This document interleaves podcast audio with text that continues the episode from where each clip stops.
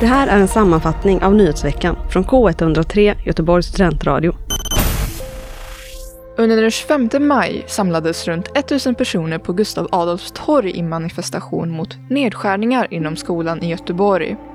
Nedskärningarna handlar om att ta bort runt 500 tjänster för att skära ner utgifterna med 730 miljoner kronor. Miljon Tekle Haile från Socialdemokraterna och ordförande för utbildningsnämnden var med på demonstrationerna och uppmuntrade till det. Hon sa, citat, “Jag välkomnar demonstrationerna idag. Det är opinionsbildande och så man får saker att hända. Barnen går inte i repris.” Slutcitat. Den ryska nyhetsbyrån TASS skrev i ett pressmeddelande att det ryska konsulatet i Göteborg kommer att stängas den 1 september. Motiveringen för att stänga det ryska konsulatet bygger på utvisningarna av de fem svenska diplomaterna som ansågs vara konfrontativa. Även det svenska konsulatet i Sankt Petersburg kommer att stängas den 1 september.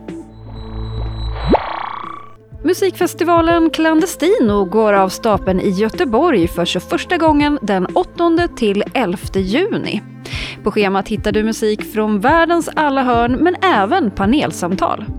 Konserterna hålls på flera olika scener i stan, bland annat Pustervik, Oceanen, Gothenburg Film Studios men även Stadsbiblioteket och Bältespännarparken.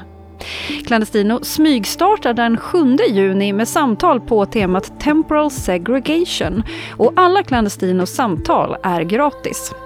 Program och vidare information hittar du på clandestinofestival.org. Från att planera att höja hyran med 8,7 procent har förhandlingar lett till att SGS höjer hyran istället med 4,6 procent. Detta kommer att gälla från och med 1 juni och påverka runt 7 400 studenthushåll. Detta innebär också att dessa studenter kommer behöva betala hyran retroaktivt för de gångna månaderna. Magnus Paulsson som är VD på SGS hävdar att dessa höjningar beror på den ekonomiska krisen som har gjort att andra kostnader har ökat. Från och med 30 maj är bostäder för nyantagna studenter tillgängliga. Dessa bostäder ger förtur till nya studenter som har blivit antagna i Göteborgs universitet eller Chalmers tekniska högskola i Göteborg. Denna förtur gäller även de som bor längre bort än pendelavstånd. Inflyttningsdatumet som gäller är 1 juli. Varje år hålls festivalen West Pride i Göteborg. En konst och kulturfestival som skapar trygga utrymmen för hbtqi plus-personer och betonar normkritik och hbtqi plus-personers liv. Det bjuds på film, musik, utställningar, samtal och aktiviteter mellan 5 och 11 juni runt omkring i Göteborg. Den stora paraden hålls lördag den 10 juni och går från Gibraltarvallen på Chalmers och tågar sedan genom centrum med start klockan 13 och avslutar i Bältespännarparken. Hela programmet finns på westbride.se.